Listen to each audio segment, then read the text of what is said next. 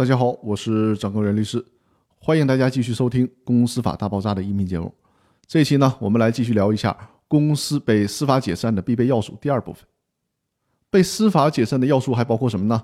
包括司法解散是在用尽其他救济方式的终极的处理措施，只有在穷尽了其他途径不能够解决纠纷，或者是没有办法打破僵局的时候，才可以通过公司的司法解散。来获得对纠纷的最终解决。我曾经给一个客户打过一个比方：司法解散的要求，就好像病人的家属要求给一个正在抢救的病人拔管子，也就是停止抢救措施。不可能一个病人一躺在病床上就决定放弃治疗吧？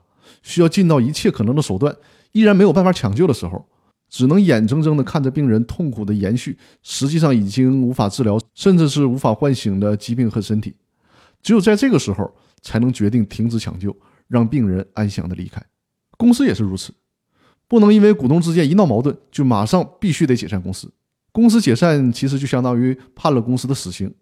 而一个公司是社会化的，不仅仅涉及到股东之间的利益，其实呢还涉及到公司和债权人的利益，更会涉及到公司员工的利益。一旦公司解散，公司员工就都下岗失业了。所以说呢，不可能股东之间一闹矛盾就要求解散公司。这也会影响到社会的经济的稳定性，所以说法律上的要求就是，即便是公司的经营管理发生了严重的困难，也需要股东们穷尽一切途径去救济，实在救济不了了，法院才能判一个公司的死刑。另外一个要素就是，司法解散是通过法院判决来实现的，这是和公司的自愿解散以及被行政机关解散的最大的不同。司法解散的结果就是法院通过判决的方式来判令公司解散。所以说会形成法院的判决书。以上呢就是公司被司法解散必备的要素，只有具备了这些要素，才能够形成公司被司法解散的条件。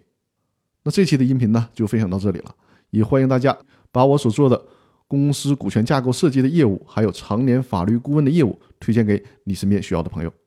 感谢大家的支持，更多内容我们下期继续，谢谢大家。